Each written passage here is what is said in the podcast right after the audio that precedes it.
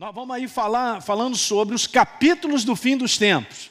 Foi o que Deus colocou no meu coração, porque dá para a gente entender coisas que já estão registradas na palavra, gente, que falam sobre o fim de todas as coisas. O que, que seria. É super interessante, eu estava lendo Daniel, por exemplo, falando sobre, por exemplo, o caráter do anticristo, falando sobre a sua personalidade maligna Está lá falando várias coisas, é só a gente tirar. Né? Então, assim, tem muita coisa para ser falada de conteúdo de fim dos tempos, sem a gente, como eu já disse anteriormente, ficar aí tentando calcular e dizendo que a grande tribulação vai acontecer em 2023 e que não sei das contas, não dá certo. Esse negócio, quando entra a data, é perigoso. Mas Jesus, no capítulo 24, abra lá, Mateus capítulo 24, Dentre os vários sinais que Jesus cita sobre o fim dos tempos, esse me chamou a atenção. E eu comecei essa falando sobre esse quinto capítulo, que é a desintegração moral e relacional do homem. Parece que isso se amplifica. Em outras palavras, está né, tá deteriorando muito. ok? Então, essa implosão do homem interior, do seu caráter, da sua moral, está ficando de maneira assim terrível. E aí, Mateus capítulo 24, quando Jesus, e é interessante porque se você ler Marcos capítulo 13 e Lucas capítulo 21, você não vai ver Jesus fazendo esse comentário sobre isso aí. Então Jesus diz lá assim: nesse tempo, no tempo do fim que ele está falando, Muitos vão se escandalizar, como eu li aqui com vocês, há duas quintas-feiras atrás. As pessoas vão ficar cada vez mais ofendidas. Mas, gente, olha, presta atenção: elas vão ficar ofendidas de ouvir a verdade. A verdade vai provocar ofensa no coração das pessoas. Ok? Legal. Trair, elas vão odiar umas às outras. Só confusão.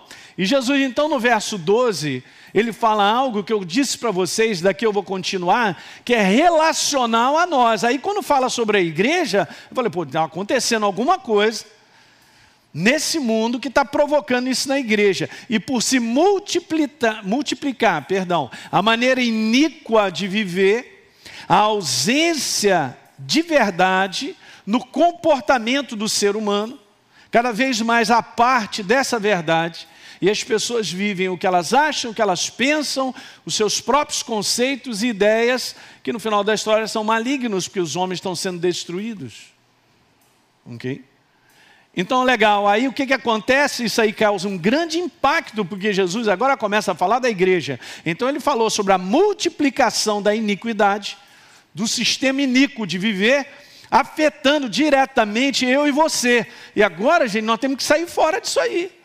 Porque Jesus falou claramente que o amor, ele está falando sobre o amor ágape, é Ele, Ele em mim e você, como manifestação, como sensibilidade, como percepção, como voz, esfriará de quase todos. Diz assim: de mim não. Por favor, fala mais alto, mais alto. De mim não. Eu só em casa aí, de mim não. Nós temos que nos qualificar para não cair nisso aí. Mas Jesus falou que era de quase todos. Então a igreja está sendo altamente pressionada e oprimida para que ela perca isso, gente. A presença de Deus em nós cria uma sensibilidade que reconhece as coisas. Por exemplo, reconhece o que é certo e errado.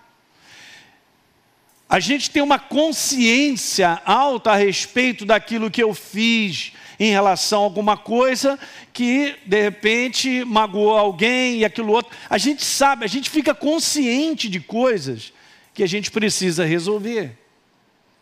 Eu estou falando para vocês. Então, quando o amor ele se esfria, é que como eu comentei, parece que então a igreja vai ficando com aquela calosidade que ela já não percebe mais.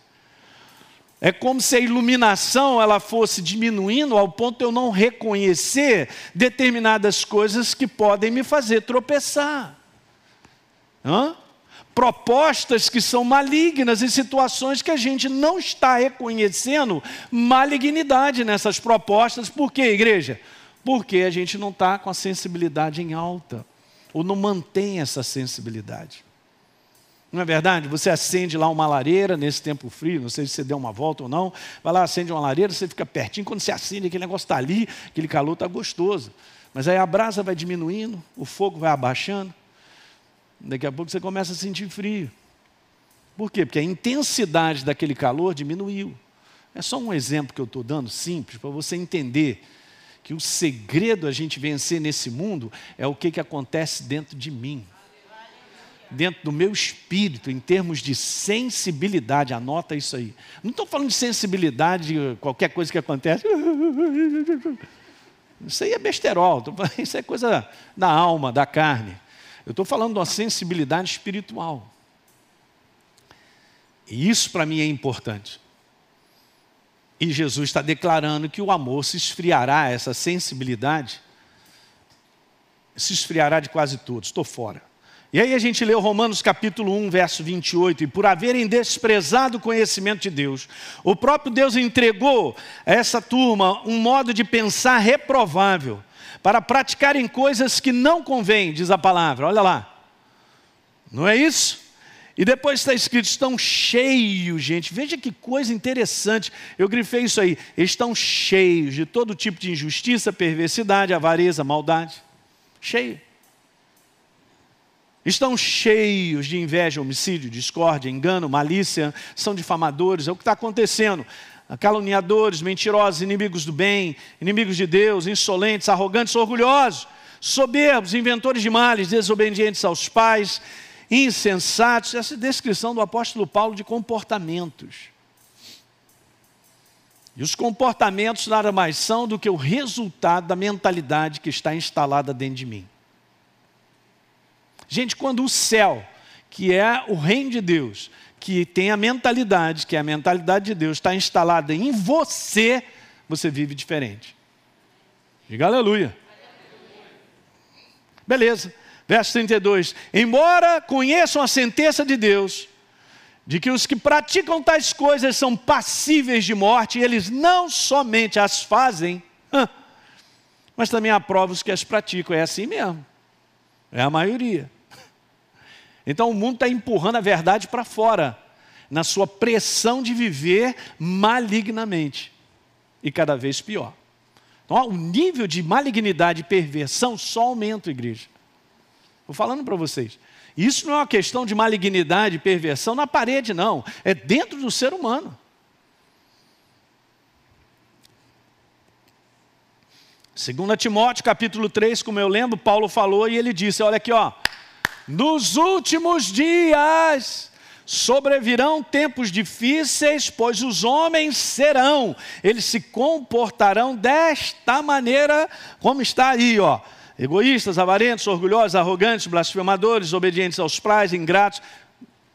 É tudo que ele falou lá em Romanos. Sem afeição natural, são implacáveis, caluniadores, sem domínio de si, cruéis, inimigos do bem, traidores, atrevidos. Pastor, que chapa é essa, hein? Essa é a chapa que vai esquentar mais, gente.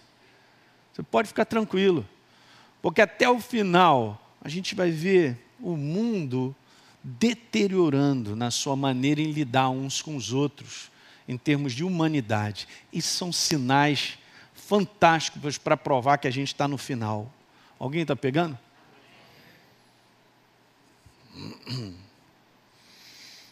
Mateus capítulo 15, eu acrescento algo muito legal, porque Jesus ele disse assim, cara, vocês estão preocupados aí, o que, que bota para dentro no homem, que não sei o que. Ele falou, ó, oh, cara, eu quero só falar uma coisa, é o que está dentro do homem que é o problema. Ele disse assim, porque do coração, pessoal que está aí nos assistindo em casa, veja só o que está escrito, do coração do homem procedem os maus pensamentos, cara. Está no interior. Os homicídios, adultérios, a moralidade, imoralidade, os furtos, os falsos testemunhos, as blasfêmias. E se você for dar uma, perdão, se você for dar uma olhada em Lucas, no Evangelho de Lucas ainda está acrescentando, perdão, no Evangelho de Marcos, no capítulo 7, ainda está acrescentando mais coisas que não foi colocada aí. Mas Jesus falou que é de onde? De dentro. Ok? Então olhem para mim, gente, a malignidade, ela está aumentando dentro do ser humano. A malignidade, ela está entrando tanto dentro do ser humano que o ser humano está se tornando maligno. Agora vamos falar o contrário. A igreja precisa cada vez mais da verdade dentro para que a verdade faça parte de quem ela é. Da mesma maneira, então, que esse é o trabalho de Deus, formar a verdade em mim, para que eu seja parecido com Ele na minha maneira de viver comportar, o inimigo faz ao contrário. As pessoas vão se abrindo para a malignidade, vão se comportando com essa malignidade, e a malignidade vai ficando mais profunda. É terrível o que eu estou conversando contigo. Mas é isso mesmo. O modo comportamental do homem para com seus semelhantes está ficando pior. Então a divisão passa para mim. Através do espírito de contenda tem sido a marca nos dias de hoje, gente tem sido a marca entre partidos governamentais, tem sido a marca dentro de casa, marido e mulher, e, e família contra outra família, contra vizinho, é, e pode acontecer dentro da igreja, contra os irmãos e tal. É isso aí, ó, espírito de contenda, que é um espírito de divisão.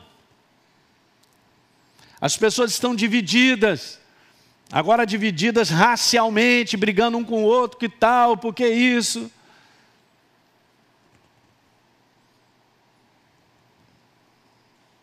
E aí eu tinha comentado isso, que a atividade demoníaca do mundo sobre as pessoas tem afastado mais e mais o que? A expressão do amor de Deus ao próprio mundo. Ora, se as pessoas não veem mais a expressão de amor, e amor é um comportamento, não é um sentimento. Seria legal você anotar isso, porque a gente tem que aprender. E é por isso que muitos sofrem, porque entendem só a visão de amar como um sentimento. Mas hoje o sentimento está em alta. Mas amanhã, cara, pode não estar tá em alta e o cara está dizendo assim: hoje eu, eu te amo, amanhã eu te odeio. Porque tudo contribui para as coisas mudarem. Porque sentimento é a coisa mais instável que existe, gente. O sentimento nada mais é do que o reflexo de um momento. Se o momento está bom, o sentimento bom. Mas se a chapa esquentou, o sentimento vai ficar ruim. E aí o cara vai acreditar que aquilo que ele está sentindo é verdadeiro. Mas não é verdadeiro. Porque ele vai tomar uma atitude e um comportamento que ele vai quebrar algo. Ele não está construindo. Relacionamento se envolve a consciência viva de que eu faço parte ativamente dessa construção. Família não nasce pronta. Família é resultado de consciência construtiva. E tem que pagar preço. Em sacrifício nisso.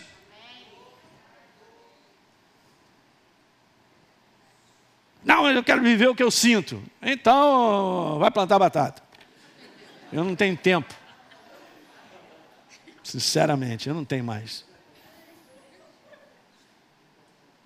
Ah, pastor, mas o amor acabou. Ah, então, vai plantar batata. Tu está quanto tempo ouvindo verdades e você ainda não pegou o que tem que pegar? Beleza. Era aí, são desrespeito ao Espírito Santo. Porque se eu chegasse aqui, os pastores chegassem aqui para falar abobrinha, uma opção de coisa que não te leva a lugar nenhum, aí você tinha direito de reclamar. Mas nesse ministério, se a gente pertence a Ele, Deus nos colocou aqui, você tem certeza que Deus te colocou aqui? Ele também me colocou aqui, amém. Então, de bobo nós não temos nada em relação à verdade. Então a gente está precisando de uns cascudos mesmo para aprender a viver. Olha aí.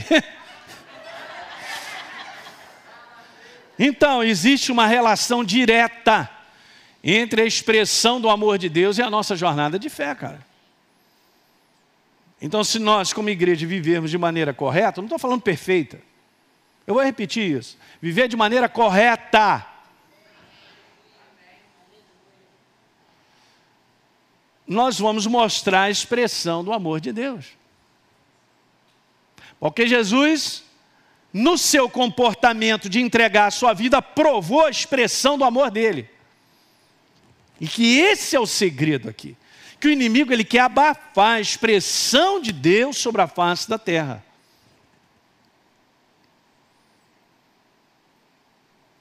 Fé é o nosso estilo de viver o amor de Deus, diga amém. Eu vou fazer essa pergunta e daqui eu sigo. Será que é possível ser da família de Deus, entre outras palavras? Eu, será que é possível ser filho do Deus Altíssimo por natureza, nova criatura e mesmo assim não andar na perfeita lei do amor? É claro que é possível. Por dois motivos. Primeiro, que a gente sempre vai sair de um estágio de criança para a maturidade. Não espere que teu filho de cinco anos tenha comportamentos maduros.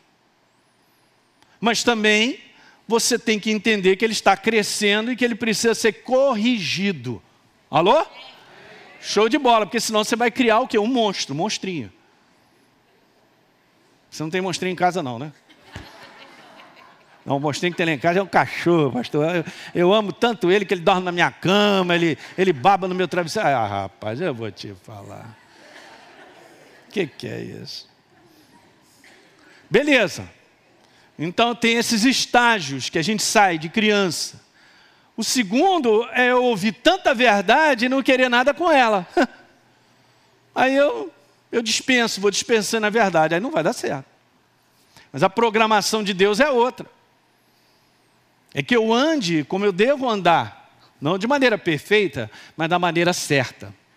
E fazer a maneira certa é sacrificial. Escreve: viver a maneira certa é sacrificial.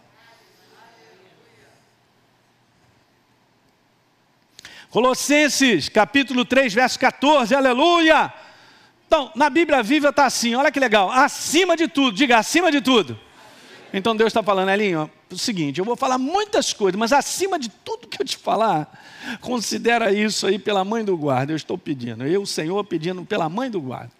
Deixe que o amor dirija a tua vida, cara. Ele não está falando de sentimento, ele está falando sobre maneira de se comportar. Porque assim toda a igreja permanecerá unida em perfeita harmonia. Agora você imagina vivendo isso, olha a unidade e a harmonia dentro do lar. Olha a unidade e a harmonia que você cria como ambiente, até mesmo ambiente de trabalho. Mesmo com toda a malignidade lá. E ele está falando aqui dentro da igreja. Nós, os irmãos. A Bíblia diz que amor, Deus é amor, portanto, amor, gente, só isso que eu quero te falar, é uma prática. Se eu não associar amor com prática, eu não estou entendendo nada do que é amor. E agora eu quero entrar um pouquinho nisso, para a gente ter definições de coisas, para a gente entender e muitas vezes tirar dentro de mim, de você, conceitos errados, cara.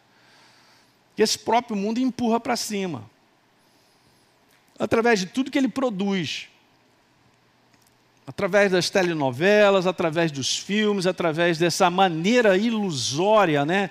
dessa maneira iludida, enganada que o mundo vive, promove uma maneira de enxergar pessoas e, e relacionamento entre pessoas, um negócio completamente doido.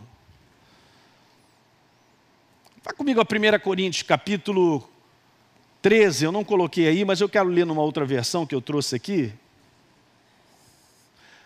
Ah, pastor, esse capítulo é lindo. Eu acho que eu vou te falar algumas coisas que depois você não vai concluir que ele é lindo. Você vai concluir que. Hã? É, vou te falar, pastor. É estreito, pronto. Nós não vamos sair do lindo, vamos para o estreito, Carlinhos. Porque o amor é paciente. Ih, não combina comigo, não. Estamos falando do amor ágape, hein? É Deus. É o que Ele é em termos do seu caráter. É o que vai sendo instalado em mim e em você através do fruto do Espírito. Diga amém. Então o amor é paciente. Ele é bondoso. O amor não arde em ciúmes. Que os ciumentos não digam nada. Realmente, não disseram nada, viu, Pedro? Não temos ciumentos nessa. Não se envaidece, não é orgulhoso, não se conduz de forma inconveniente, não busca os seus interesses. Hum, não se irrita facilmente, não se ressente do mal, magoei. O amor não se alegra com a injustiça, mas se alegra com a verdade. O amor tudo sofre, tudo crê, tudo espera, tudo suporta e o amor jamais acaba. O que é interessante lendo tudo isso, gente, que não está falando de sentir nada aqui. Aí você vê como é que a gente cai na ilusão de um mundo que o inferno faz ao contrário. O inferno promove um mundo onde o sentimento é que manda, seja do ódio, da ira, da razão ou do amor, a paixão doida. Alguém está pegando o que eu estou te falando? Tudo sentimento. A base hoje do procedimento e o comportamento do ser humano é totalmente voltada para o sentimento do momento. Totalmente. É por isso que não é sólido. É por isso que as pessoas não ficam de pé. É por isso que tudo quebra, tudo divide, não vai até o final, não constrói, não une, não tem harmonia. Deixa eu te falar só rapidinho de uma maneira prática aquilo que a gente leu, que está aí na palavra, veja aí, pessoal de casa. Amar é ser paciente, amar é ser bondoso, amar é não arder em ciúmes, amar é não ser vaidoso, amar é não ser soberbo, amar é não se conduzir de maneira imprópria, amar é não procurar os seus interesses em primeiro lugar.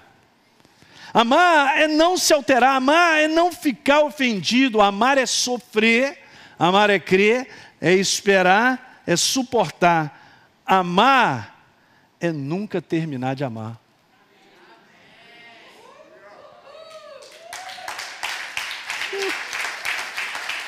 Yeah, pastor, é lindo, é lindo. Quero ver amanhã, sexta-feira, oito da manhã. Quando a esposa chega, você tem que ir para o supermercado com essa listinha e você.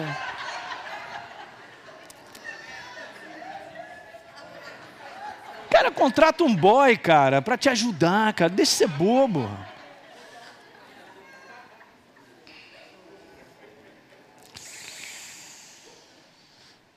Amar, vou brincar, só só brincar, tá bom? Porque de vez em quando é bom, né? Amar é a esposa falar, ah, vamos lá em casa da mamãe você. Querida, que convite fantástico.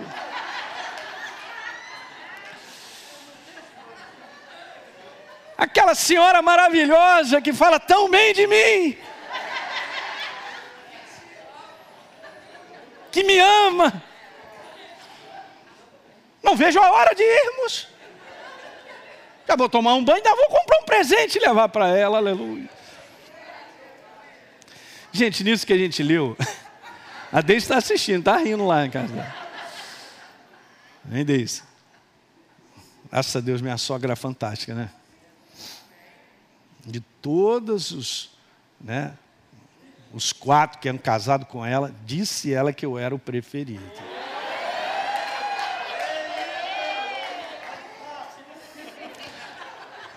Acho que ela dizia para todos eles, né, cara? Aí os caras têm mais hierarquia que eu, hein, ó. Então realmente eu estou lá embaixo. Aí, a gente leu cinco versículos. Só assim, ó, de tirar rapidinho. Põe para mim. Em cinco versos, a prática de amar é citada 13 vezes. O pessoal que está assistindo em casa está legendado. Aí está escrito 11, mas eu fiz uma correção, é 13, tá? Hum. Andar em amor não tem nada a ver, essa frase boa, anota aí, ó. Andar em amor não tem nada a ver com o que a gente sente, sim com o que a gente faz. Passa aí, vamos embora, vamos embora. Isso. Não tem nada a ver com o que a gente sente, e sim com o que a gente faz. Eu quero ler uma passagem com você, porque essa é a definição do céu sobre o entendimento de amar. Porque amar é um comportamento, é um comportamento próprio. Agora você vê, vá comigo aqui, eu não coloquei aí, só para você entender bem Em João capítulo 14, hoje eu estava lendo essa passagem, e é sempre uma passagem riquíssima, né? Para nos ensinar isso. Verso 21, Jesus diz assim: ó, aquele que tem os meus mandamentos, não está falando só, é João 14, 21. Aquele que tem os meus mandamentos, não está falando só assim, eu tenho uma Bíblia, eu sou crente, eu conheço a Bíblia, eu tenho dez em casa, é, eu fiz a escola Atos, ah, eu, eu, eu, eu já sei, eu conheço, está marcado na minha Bíblia, não está falando sobre isso. Ele está falando aquele que tem os meus mandamentos e os, bota aí do lado aí, e os observa, e os pratica. Sabia disso? Eu guardei há muitos anos atrás uma Bíblia, um livro que eu recebi, de um pastor super conhecido no nosso país.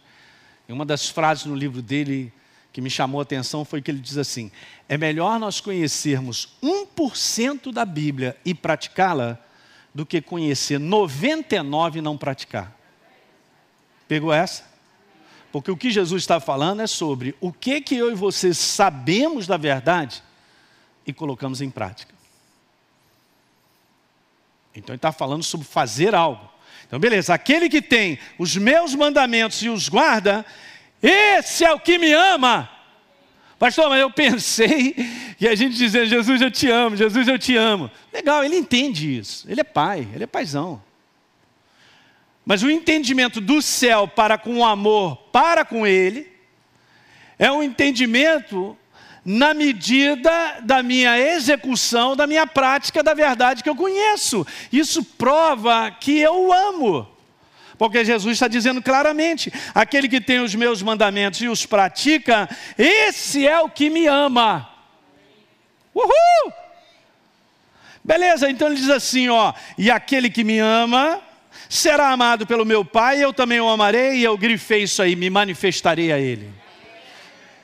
Então, beleza.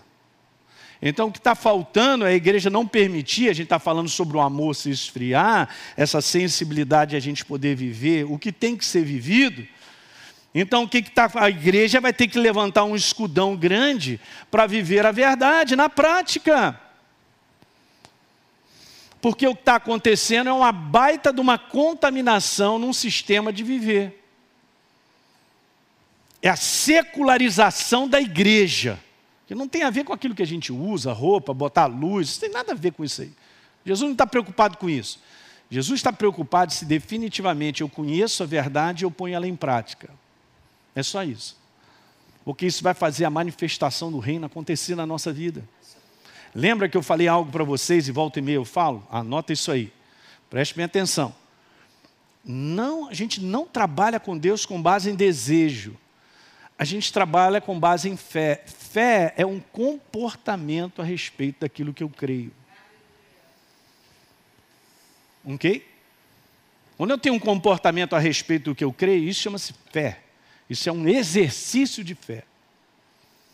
Então Deus não trabalha com desejo, mas Ele trabalha com fé. Está envolvido, implícito, a prática. Está pegando? Viu só que baita de versículo quando Jesus fala, olhando do ponto de vista do céu aqueles que verdadeiramente amam a Deus, como é a base do céu, provando, porque ele provou para mim que ele me ama indo para a cruz. Então é uma prática. Então legal, olha só, andar em amor é a base do relacionamento que vence. Aí, ó. Só que as pessoas elas não estão obtendo vitória em termos de família, em termos de relacionamento, porque está todo comprometido de uma maneira imoral, descaracterizada, não tem nada a ver com o céu.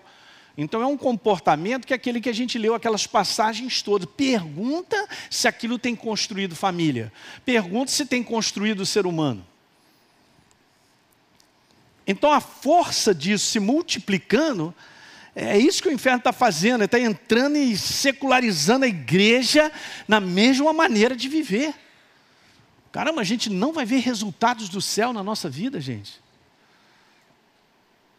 A gente vai esperar, esperar, esperar e fica nessa ilusão. Estamos esperando a intervenção do céu. E Deus está falando assim: faz o que eu estou te pedindo, você vai ver se eu não se manifesta. Então esse relacionamento é vencedor. Qual o relacionamento? Do comportamento do céu, instruído pela palavra. Amar não é um desejo ou vontade, coloquei aí, ó. Amar também não é um sentimento, não é uma inclinação natural da nossa carne, e também não é uma intenção de ser feliz. Meu Jesus amado. Tem nada a ver.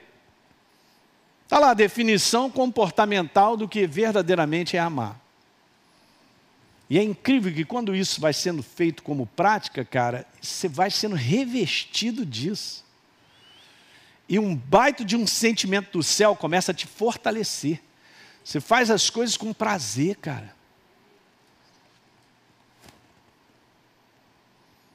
Pastor, ainda vou encontrar alguém que me faça feliz. Troca a frase, por favor, antes que dê errado.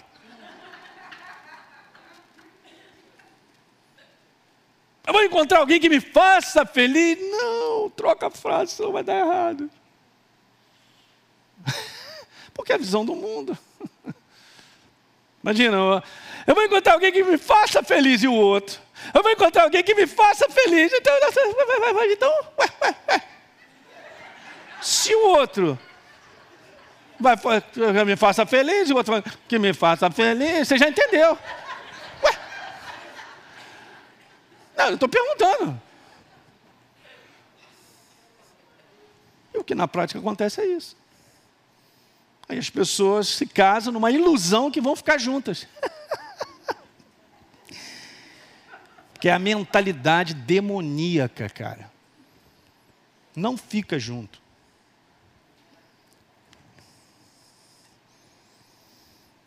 Aí eu pensei,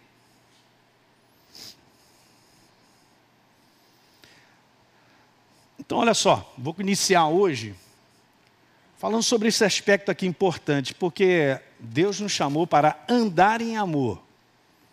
É um estilo, porque é um estilo vencedor. É o estilo do céu em viver em termos de comportamento. Porque a gente viu Jesus falando, ó, a pressão vai aumentar e o amor se esfriará de quase todos, Elinho.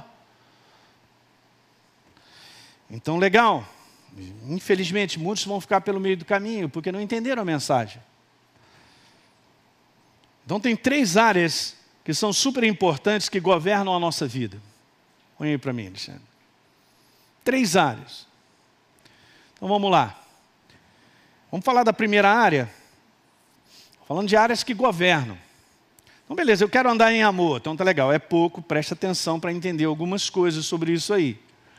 A primeira área que eu vou falar é o seguinte: é a área fundamental da nossa vida, é chamada pensamento. O que eu penso a respeito das pessoas faz toda a diferença entre ficar junto ou separado. Eu posso estar falando de marido e mulher também. O que o inferno faz é trazer sempre um pensamento errado sobre cada ser humano, para que ele tenha uma parada contra o ser humano. Se eu não identificar que isso é maligno, que isso é uma arma diabólica para quebrar relacionamentos, unidades de relacionamentos, unidade ministerial, unidade de, de, de, casa, de marido e mulher, em relação até filhos também, sabia? O inferno vai forçar a barra para você pensar coisa errada a respeito do teu filho.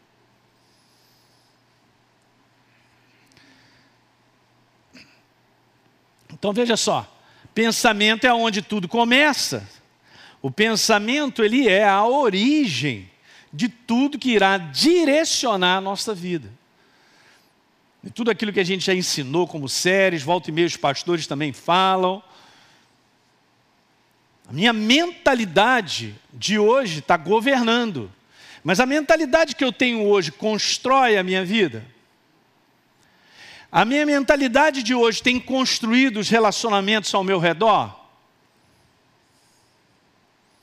Só que as pessoas não fazem esse inventário.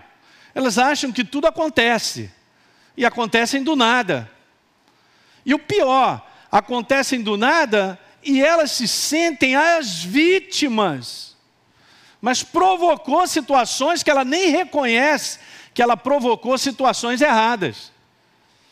Por quê? Porque ela está dentro da mentalidade dizendo assim: eu estou certo tem que ser da minha maneira, tem que ser como eu penso.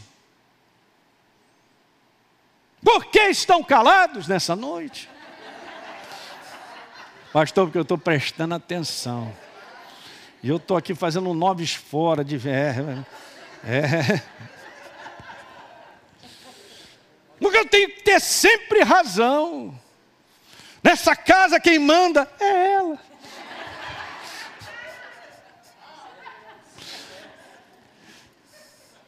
já contei isso, né, cara? Na América eles têm um ditado que eu aprendi lá. Olha só, cara, se a mamãe está feliz, está todo mundo feliz. Opa! Olha aí. Não é não? Então, cara, os homens têm que ser sábios em algumas coisas, as mulheres também, né?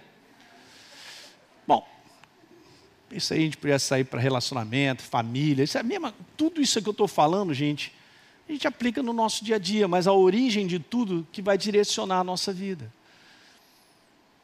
Como é que eu penso em termos de propósito numa família, de eu completar 40, 50 anos de casado? Pô, tem um Jurássico, hein, pastor? Vou te falar. Jurássico, cara. Isso aí é uma construção ao longo da vida. Por quê? Por causa de entendimento e propósito. Formar família é a coisa mais preciosa para Deus. É começar e já descomeçou, começa outro, descomeça, começa outro, descomeça. O papo é esse, cara. Isso é uma, isso é uma, isso é uma, uma, uma bagunça satânica. Aí invade a igreja. Fala para mim. Então você é a mentalidade que você chegou até o dia de hoje. Então a gente costuma falar sobre isso, mas é verdade. Se a gente não gosta da nossa vida hoje, a gente tem que olhar o que aconteceu no passado, porque eu vim tomando decisões, fazendo escolhas para chegar ao dia de hoje. Ninguém é abençoado do nada, do céu, e as coisas começam a acontecer. É super interessante, eu gosto dessa passagem. Vai comigo aqui no livro de Provérbios. No capítulo 29, porque diz assim, ó, 28, 29. Não, perdão. 28, Provérbios 28, verso 20. Ok. O homem fiel será acumulado de bênçãos. Quero pegar só esse pedaço. A gente está falando de qualquer homem acumulado de bênção. Não. Pastor, mas eu tenho as bênçãos celestiais, nas regiões celestiais em Cristo Jesus. Cara, você tem uma herança fantástica. Assim como o filho pródigo tinha uma herança fantástica. Ele pegou e ele usufruiu de um comportamento para si próprio, pensando no seu umbigo e gastando com a sua carne. Terminou bem, obrigado, né? Terminou mal e o pai não fez nada para impedir. Por quê? Porque a coisa mais poderosa que você tem é o poder da escolha.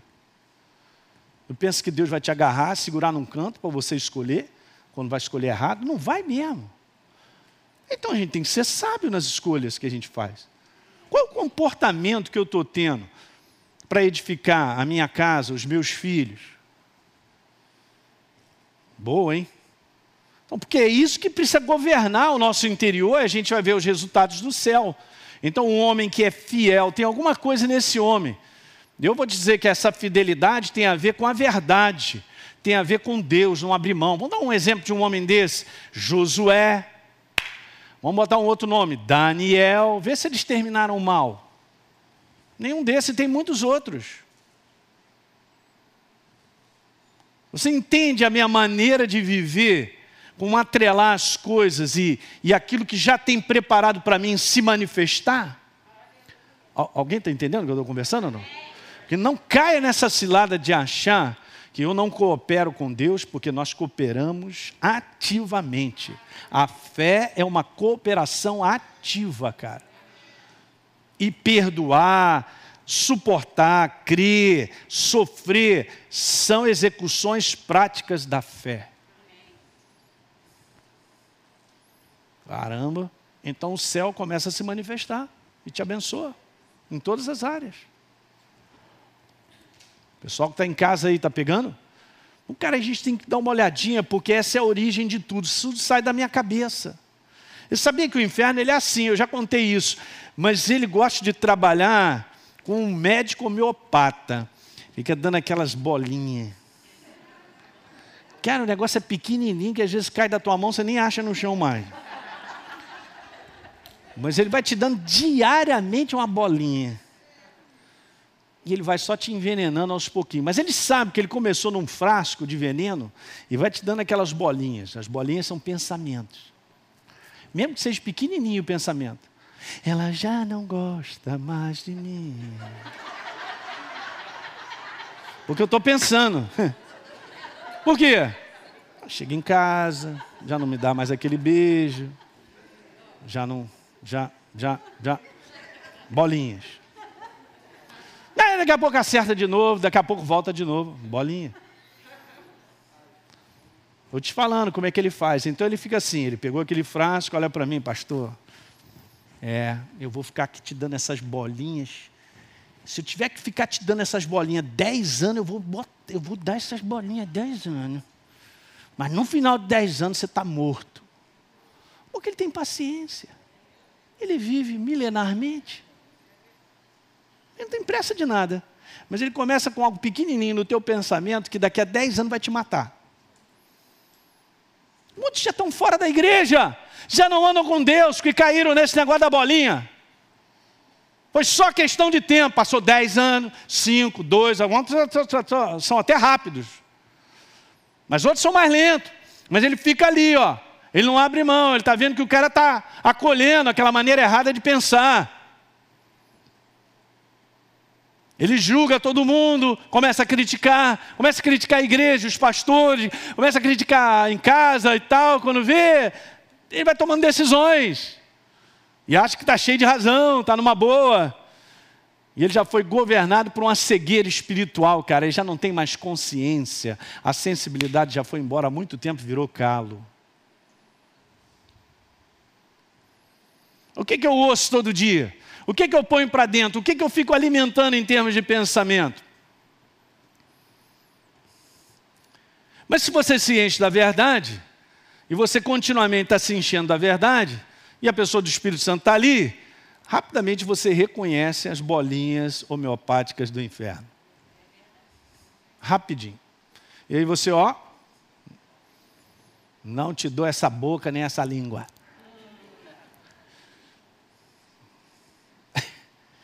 E aí você vai pegando. Gênesis capítulo 6, verso 5. O Senhor viu que a perversidade do homem tinha aumentado na terra. Por quê? Porque toda a inclinação dos seus pensamentos era sempre somente para o mal. Olha como está escrito isso, gente. Imagina então eu ganhando e permitindo, dando espaço aos pensamentos errarem, errados, entrarem dentro de mim, eles vão dominar e vão governar a minha maneira de agir, o meu comportamento, a minha atitude. É isso. Nós somos seres influenciáveis.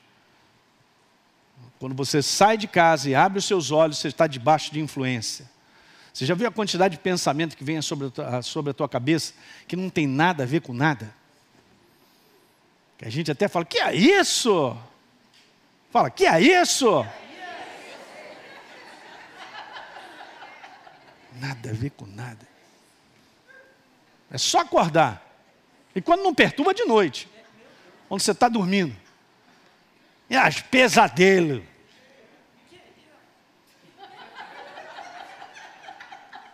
Aí você vê, aí você vai falar, pastor, é, é, eu quero me livrar disso. Ainda não dá tempo, ainda, ainda não é hora ainda.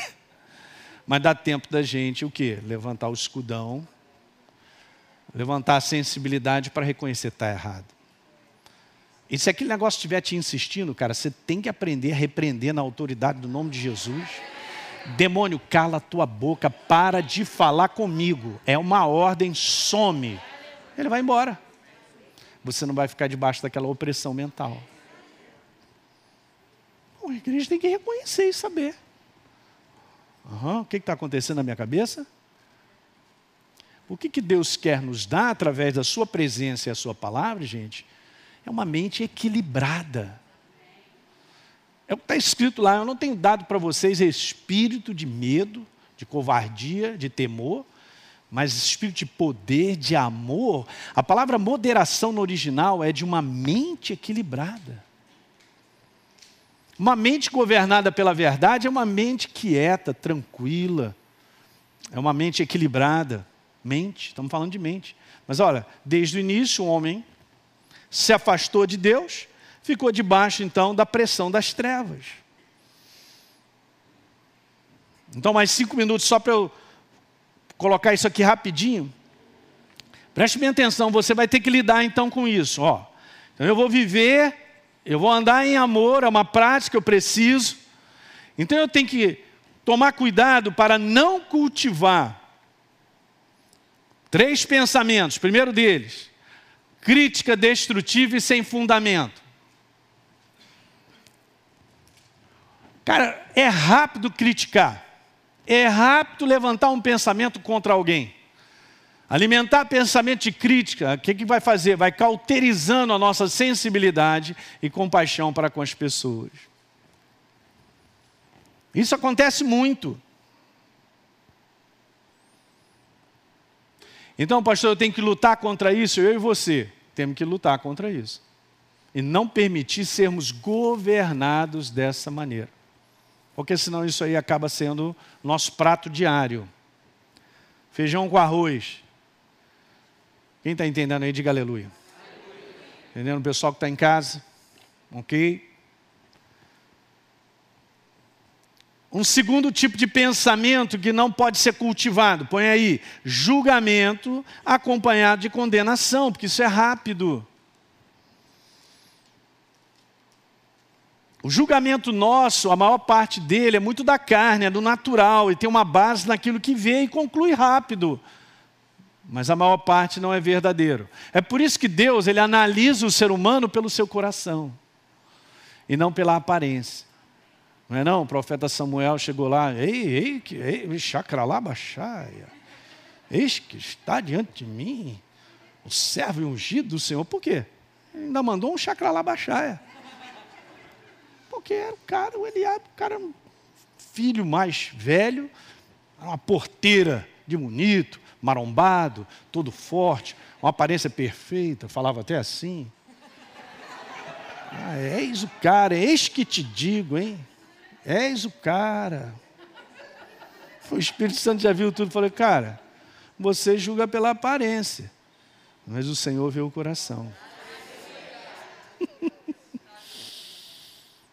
E aí? Então você vê, são coisas que eu e você a gente tem que lidar. Cuidado com o julgamento natural, porque a base não é verdadeira. E por último, eu vou terminar com isso. Esse é um outro pensamento que não pode ser cultivado e a gente tem que lidar com isso. É o terceiro, orgulho e soberba. Eu sou humilde servo do Senhor. Já vi que está enrolado e não sabe. Ou não vem com esse papo de ser humilde, que eu não tenho problema com orgulho e soberba, já foi enlaçado e não sabe. Orgulho e soberba não tem nada a ver com que não ter dinheiro e ter dinheiro. Tem rico que tem um espírito humilde e tem pobre que tem um coração orgulhoso. Fala a Deus!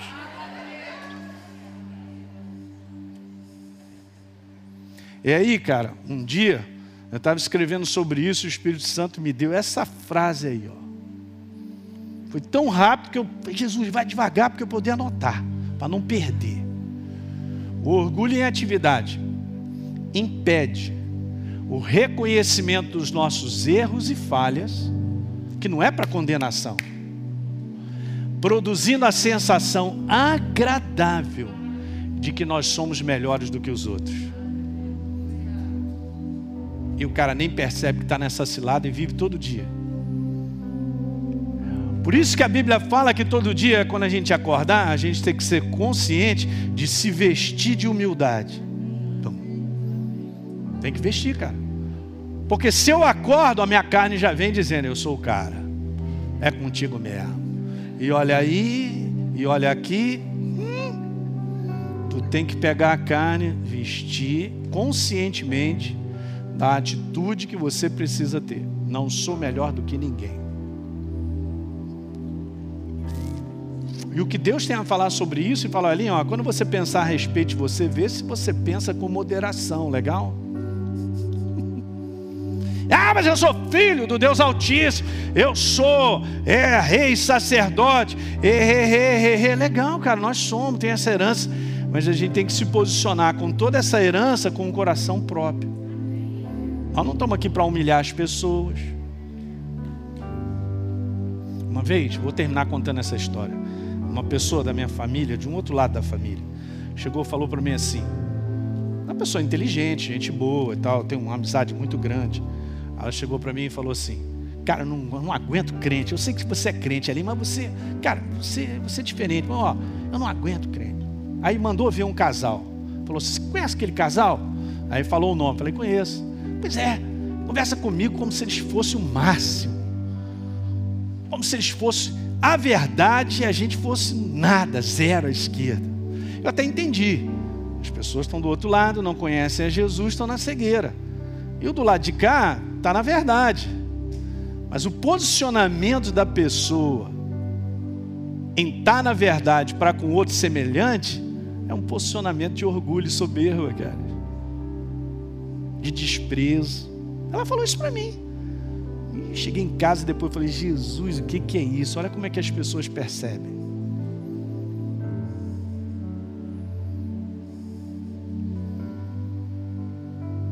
terminar lendo então. O orgulho em atividade impede o reconhecimento dos nossos erros e falhas, produzindo a sensação agradável, isso é carnalidade, né? De que nós somos melhores do que os outros. E a gente não pode cultivar isso. Tem que se vestir de humildade todos os dias. Legal? Quinta-feira que vem, não terminei. Vou continuar ainda falando, porque ainda tem mais duas áreas para a gente conversar. Vamos embora ficar de pé. Muito bem. Você que assistiu esse vídeo e foi gerado fé no teu coração, eu simplesmente quero fazer um convite para que você receba a Jesus como Senhor e Salvador.